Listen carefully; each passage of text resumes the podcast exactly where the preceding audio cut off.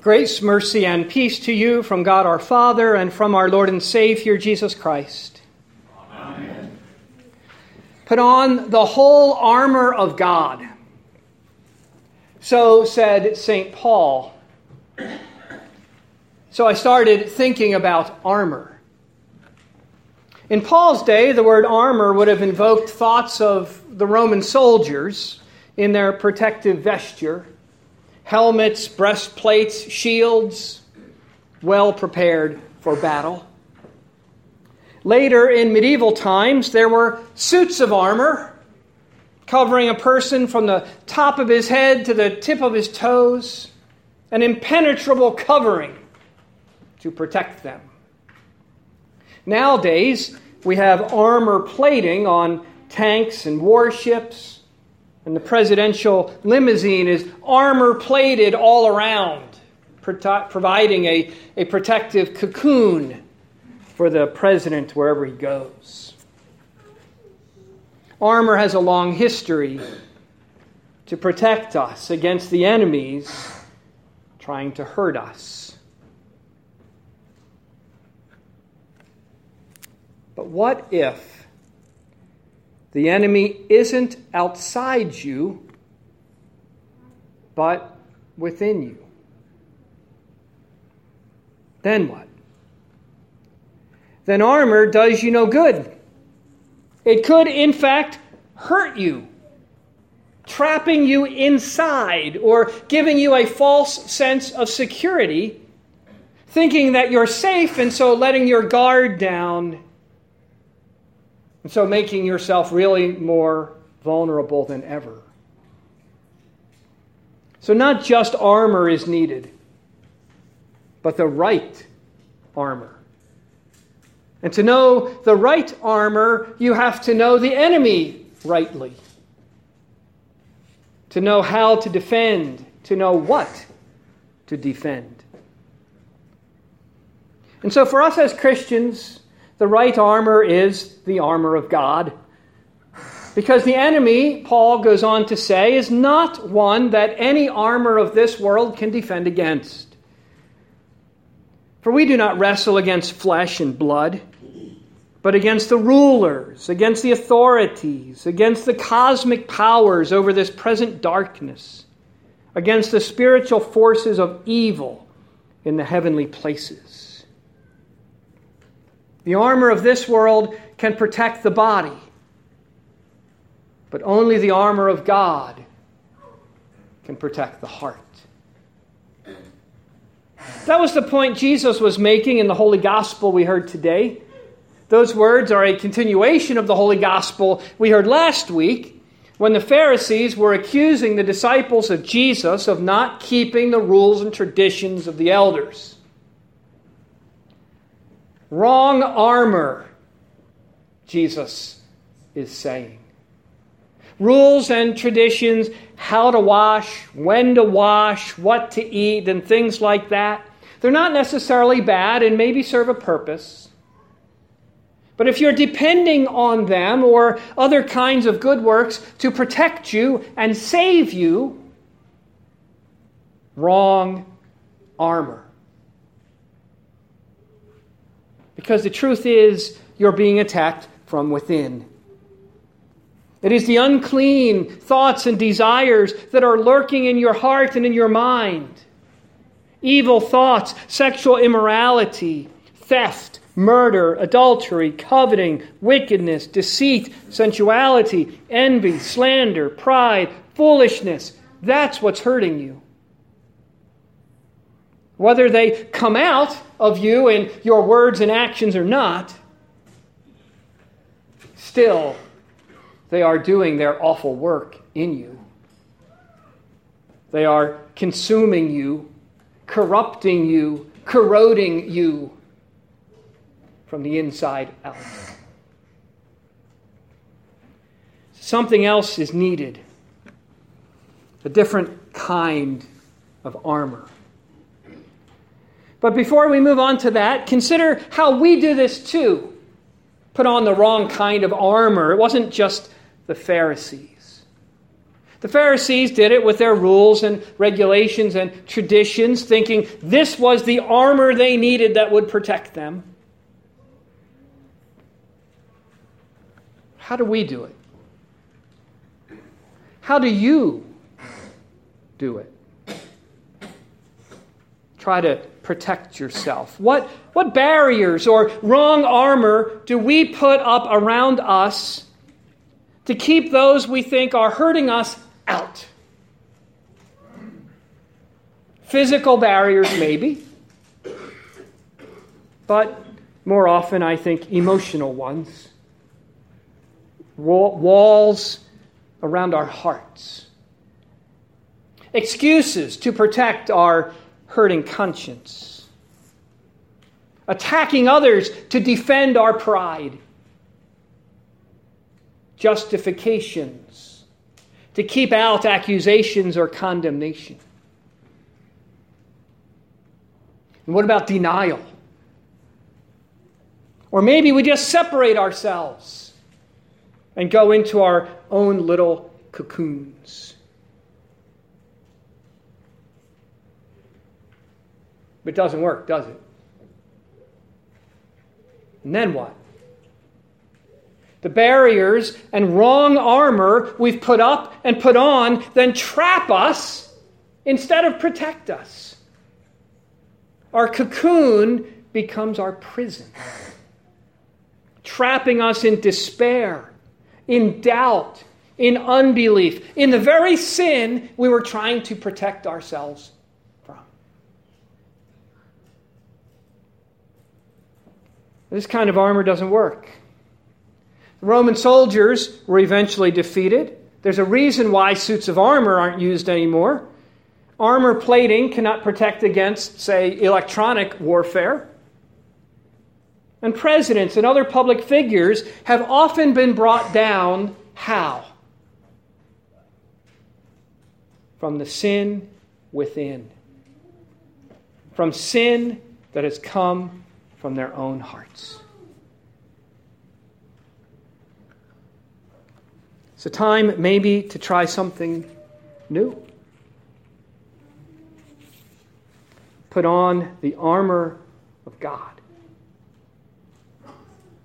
So I was thinking about armor, this kind of armor this time, and a story popped into my head the story of David and Goliath. Do you remember that story? David went out to fight the Philistine giant Goliath, who seemed invincible, and who, by the way, had his own armor to protect him. And David defeated him with just a stone and a sling. Goliath had mocked him for coming out with such weak weapons. But David knew what Goliath didn't know the right armor. For you see, that's not the whole story. Because something happened earlier in that story that is not a small detail, but actually pretty important in this context. When Saul finally decided to let David go and fight Goliath, the first thing he did was to tell David to put on his armor. Saul's armor, the king's armor, the best armor there was to protect himself.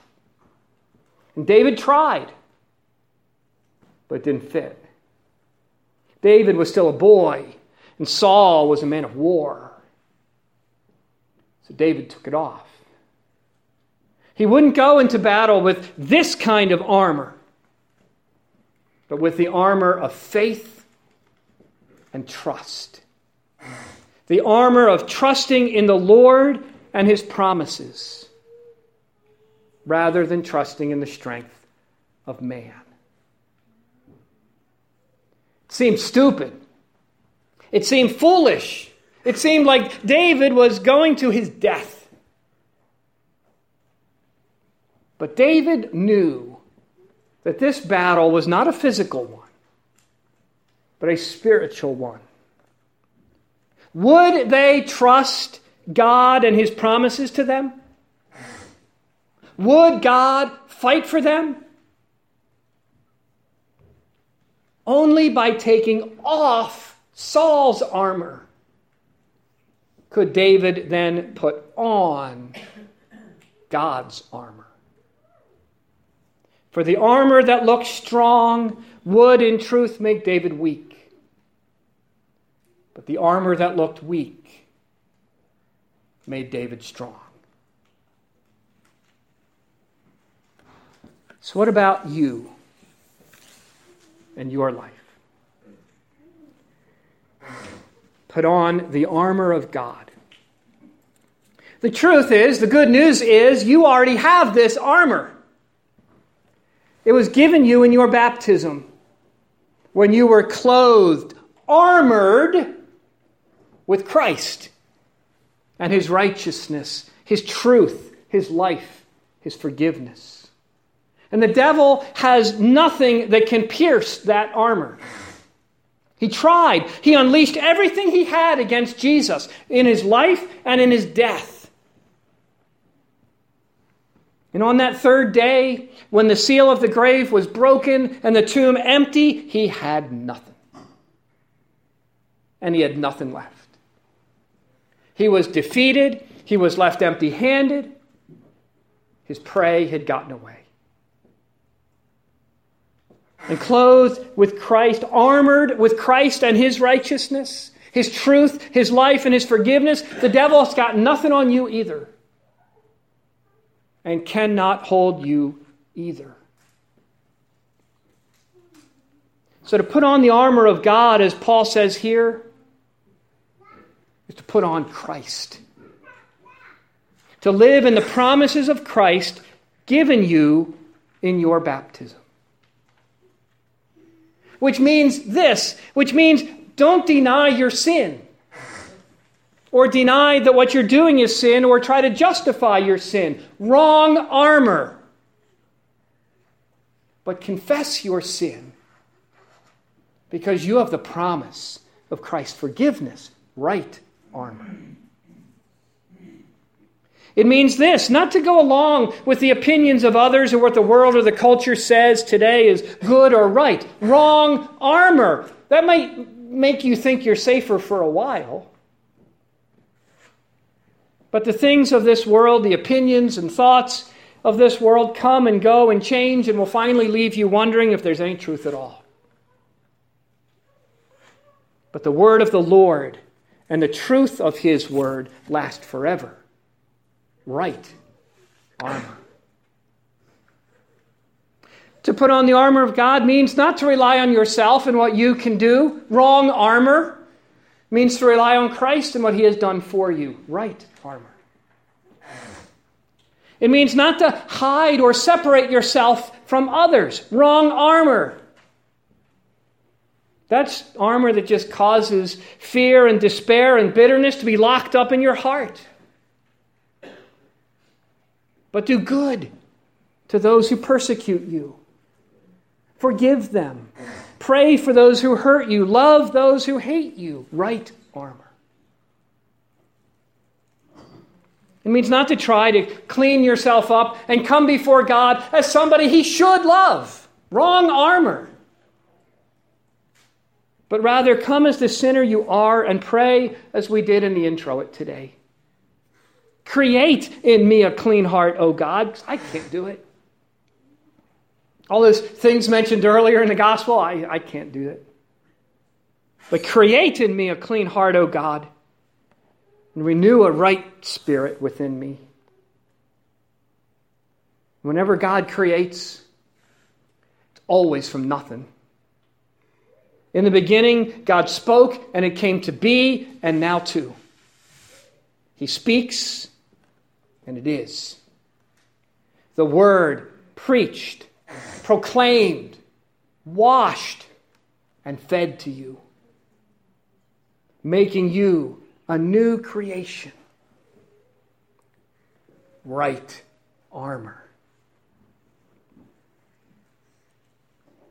Get it? It's not easy. St. Paul was in chains when he wrote these words, but clothed with Christ, armored with Christ, he knew he was safe. He knew he was secure. He knew he was in the right armor. Even when the sword came down upon his neck and his now bodiless head fell to the ground. His armor, the righteousness, truth, life, and forgiveness of Christ protected him and saved him. Death just took him from this life to the next. That's pretty good armor. So, what do you think? You want that kind of armor? You already have it. You are a baptized child of God. So don't be afraid, even if you're staring down a Goliath of a problem or issue in your life.